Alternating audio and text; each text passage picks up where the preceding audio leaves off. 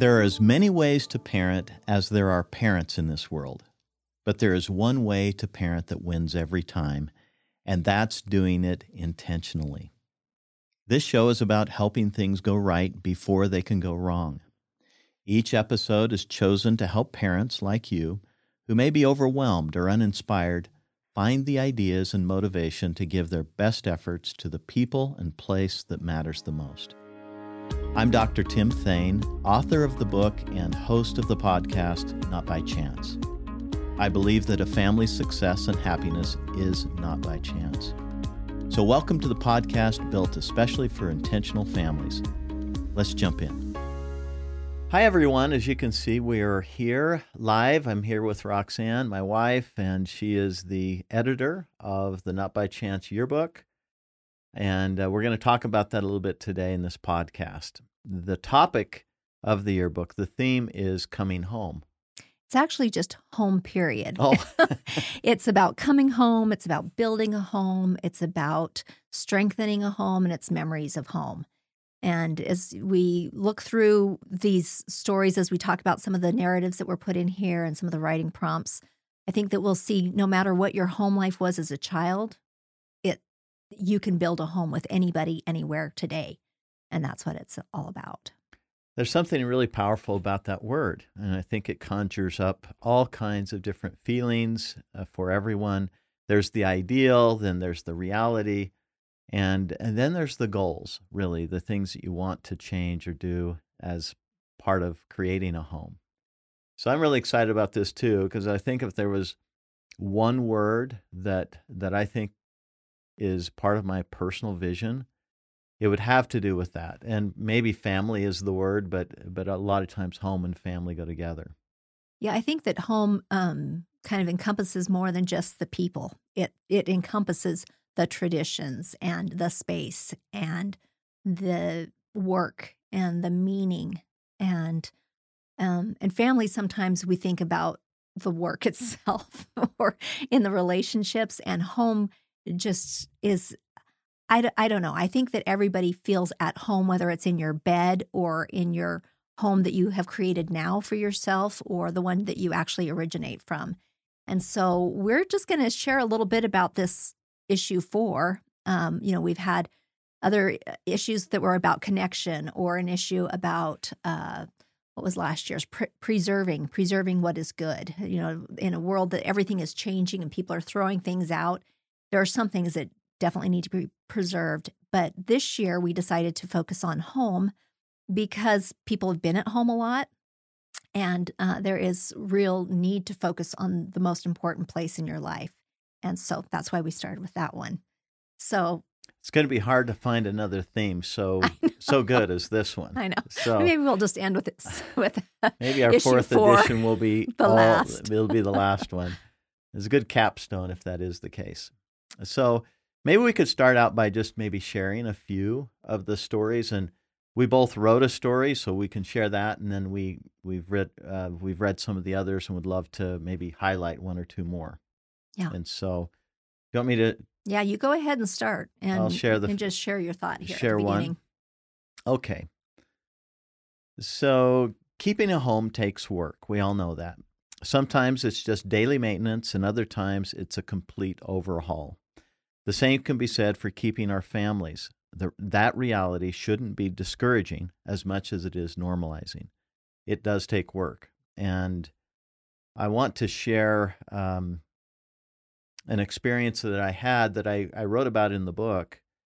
And it's one of those experiences that I was with a lot of other people, but I think I was the only one that had the experience, which is kind of interesting.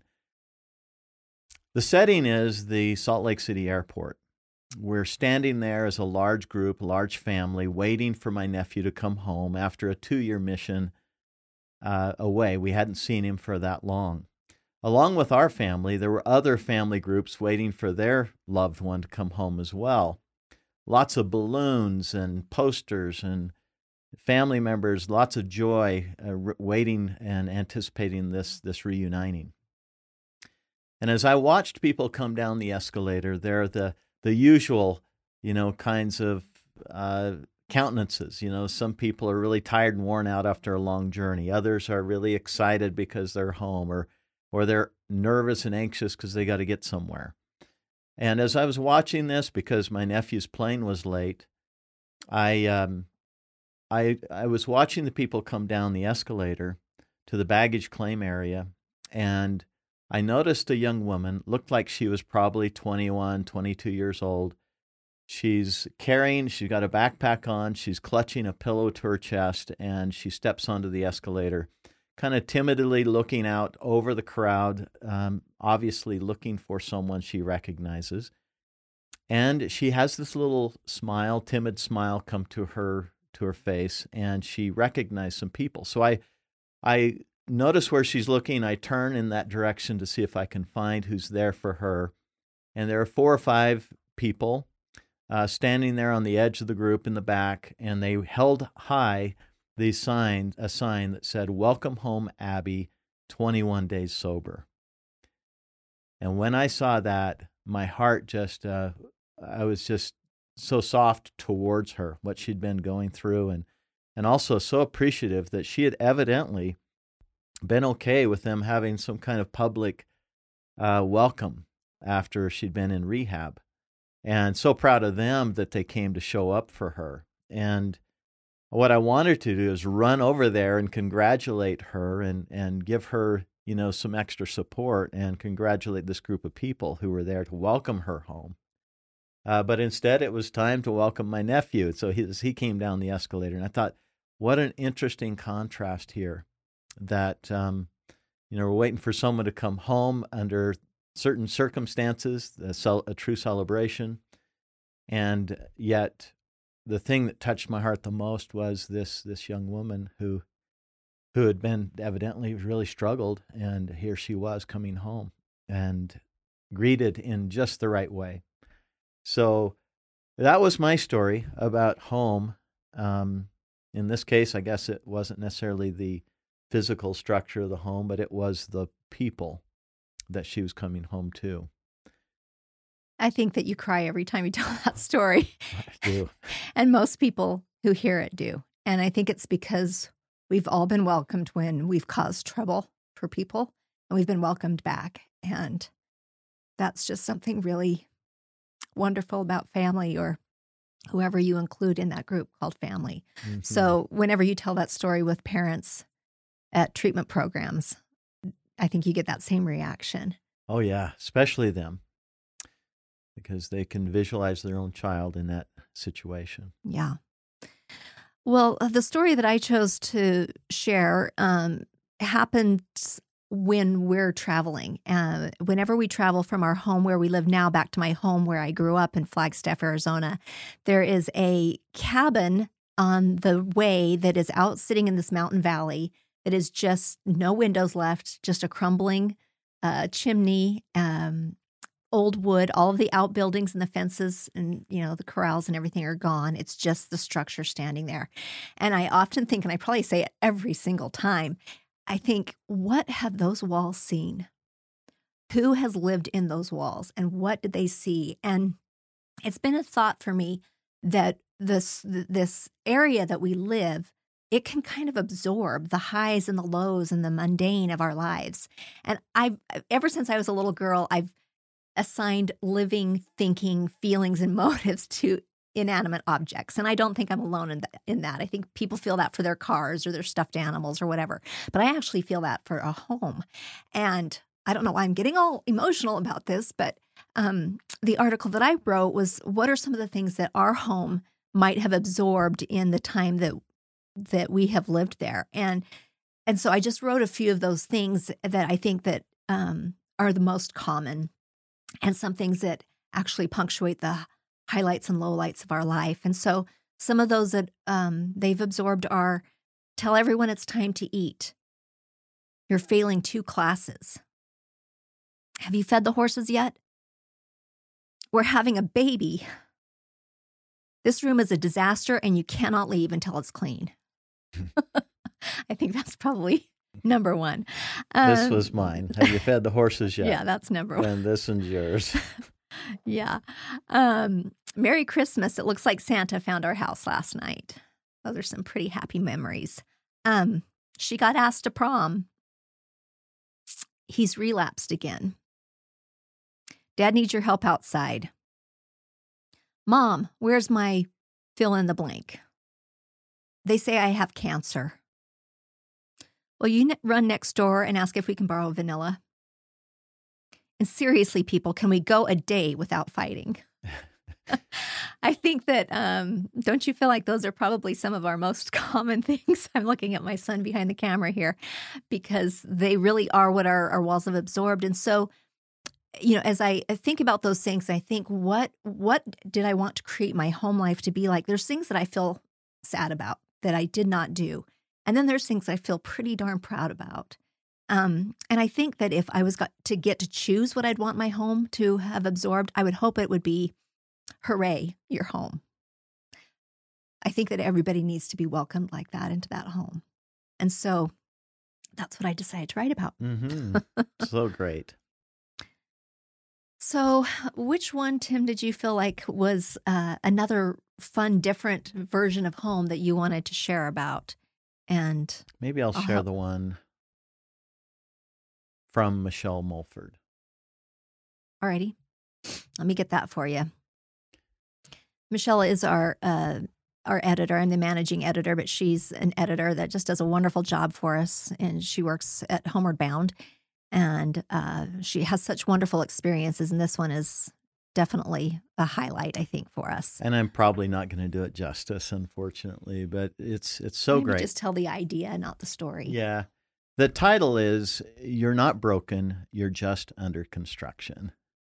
And basically, Michelle reframes what we might be thinking about. You know, at times we try to cope with things in life in the wrong way, and it creates even more damage. And she shares kind of a metaphor of a home with some problems with the plumbing system and things like that. Ends up rotting the wood and the walls and everything else until it really creates a mess and inside the home. And then she uses that metaphor as a person. So instead of calling ourselves broken or we're messed up or whatever we might claim or say about ourselves when we're struggling, I love her reframe is that you're just under construction.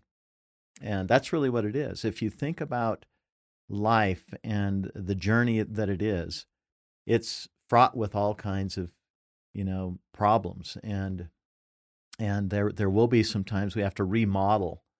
We have to maybe knock out a wall that's become corrupted by water or whatever damage it is, and we have to rebuild. And so she does an amazing job of helping you see that in her story. And then at the end, afterwards, as with a lot of the stories up here, there's little exercises that you can do. And so basically, there's this little pie chart where all five pieces make the whole. So there's a pie into 6 pieces. So 6 pieces to the pie. And the instruction is to write down on 5 of these pieces the things that are good and working really well, mm-hmm. and one thing that needs to be reconstructed. And I think that's great, both for me and maybe for other people in my family. Yeah. I want to emphasize this book is not homework. This is not curriculum. This is not a heavy book. This is just if you were inspired by a narrative, for you to take another step and build it out. Everything about this book is to inspire intentional family living. And so what I loved about that exercise is really while you're in that mode of hearing about how Michelle had to remodel part of her life at a time where she had ignored things and just tried to cope, you might see that you've done that yourself. And to take note right then will be powerful, and it will change the story for yourself and then also for the other relationship that you write about. So I agree. It's a really great one. And it's fun to be inspired and take action right then. And I think that you don't have to overhaul everything. It's just a little tweak in your brain, right? A little new thought that could change the way you interact in your very next interaction. Mm-hmm. I love that, because instead of thinking, I got to knock down this whole house and start over, it's really not the case. We have some work to do, all of us in there. And so she does a wonderful job of helping us recognize that there's a lot of good and there's some things we can work on. Yeah. You know, there's also beautiful photography in this book, mm-hmm. beautiful. And there's wonderful quotes about home. We even have a playlist of all of the different genres of music and the songs that they sing about home. And it's 35 different songs about home. We're going to create the playlist for you so you can just go find it. But one of the quotes was by Thornton Wilder, and he said, "When you're safe at home, you wish you were having an adventure. When you're having an adventure, you wish you were safe at home." That's true. That's so true. There's just a safety and an ease about home. And but then sometimes you itch and you need to get out, and it's good to have both of those experiences. Mm-hmm. So the narrative that I wanted to share was written by Margaret Kitterman, and she is a mentor of mine that I've had since I was a teenager. She has a PhD and has taught and traveled and is just a delightful person, very important in my life. But she wrote one called Micro Traditions, Small Acts of Love That Keep Us Connected. And she basically went through and just talked about some of the things that she has done in her family to create little bits of connection that aren't big deals like a Thanksgiving dinner, but they're just cute little things that she has done with her children. She talks about giving them math problems while they're in the bathtub and how much they loved that. Mm. And they just love to do things like estimate how many dishes or items they have to wash after dinner. And then whoever got closest when they were done, they win for that night. They don't get a prize or anything. It's just that they won. One of my other favorites is that she talked about kindergarten, walking her daughter to school for the first time. And her daughter didn't want her mom hanging around her. And so they learned that she would step away from her mom and they would do a mwah, mwah, which is the sound of kissing from far away without really hugging or touching, but they would just do that. And she says even today, her daughter is grown and has children of her own, but they still do that little mwah, mwah sound to let each other know that they love each other. And yeah, that was just a really darling thought. She also talks about one of her happiest memories is just laying under the trees, eating popsicles with the juice dripping down her chin, down her neck, and into her shirt while she'd lay under a tree having popsicles. And so then, of course, we have a prompt about what are some of your family's micro traditions, not the big, heavy things that you have to do, but just little things that have emerged just in family life. Just part of your culture. Yeah, just part of your culture. And one of the things that Margaret says in her bio that I love is Margaret Kitterman thinks the Peace Corps took the slogan that should have been for parents, the toughest job you'll ever love. And I think that's really... really perfect. So well said. And how did the Peace Corps get it and not parents? Yeah. Wow. You know, that's just a little taste of what's actually in the book. How many articles are there, do you think? You authors, would ask me that. I think we probably have 18 different narratives and, mm-hmm. and then quotes and lists and prompts and just some really wonderful, beautiful things. I think the reason that we do the Not By Chance yearbook every year is to remind parents that you don't have to always be focused on the problems, that you can get ahead of the game and focus on making things go right. And isn't that one of the principles at Homeward Bound and in Not By Chance? That's right. Focusing on making things go right before they go wrong. And the other reason that we love this book is because it can be a gift for anyone. It can be for a professional. It could be sitting on a coffee table at a doctor's office. It could be a gift for Christmas. It could be a form of encouragement for somebody who is struggling in their family, to let them know that, you know what, you move through these. And that's what these stories are. Mm-hmm. They talk about adoption and the heartache with that. They talk about addiction. They talk about mothers being mother bears and overbearing and how they learn to tone it down. There's just so many different things that it could encourage families with. And it's not just all by women. It's by men, and it's I don't know. This is obviously my favorite thing that we do and my favorite project every year, but it's because it pulls from so many people's experiences, and that is just inspiring. Mm-hmm. You know, I found that this sitting on the table, basically, and you flip it open, and even if you're not a reader, if you don't do too much reading, you'll flip it open and see the beautiful photography and other things in there, and it draws you in, and then you'll read a story because it's short. You know, that mm-hmm. story's not going to take you long, and you feel better. Mm-hmm. And you'll have that experience of being uplifted. So that's what kind of gift it is that you could give to people. Mm-hmm. So how do people find this book? Where do they get it? Well, you can go to notbychance.com and order it from there. It will be available November 15th, but you can also pre-order it. I don't even have a copy in my hand right now, and I want to just tell a personal experience with that. So we have a teenager who it's hard to have a conversation with him. But the other day I just said, hey, can you come in the living room for a second? I want to show you something. And I showed him the Unbound issue 4. And I said, look at these. And I was flipping through the pictures with him. And I said, oh, I want to read you this one about a wrestling story. And I read about a wrestler and his family and an experience about home. And then we turned to the next page and we probably read 5 stories. And that never happens, people. Mm-hmm. But he could not help himself from being engaged and involved in it.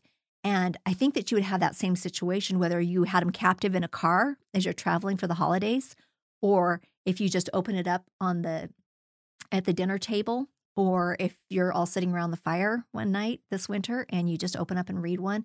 I think people are going to want to keep turning pages. Mm-hmm. And it's something you can go back and read. And so there's also the other first 3 issues are still available if you wanted to get the whole collection. That would be another great gift for yourself. Absolutely. Yeah, so if you want an amazing family experience, just sit down and read it together, or read a story at a time.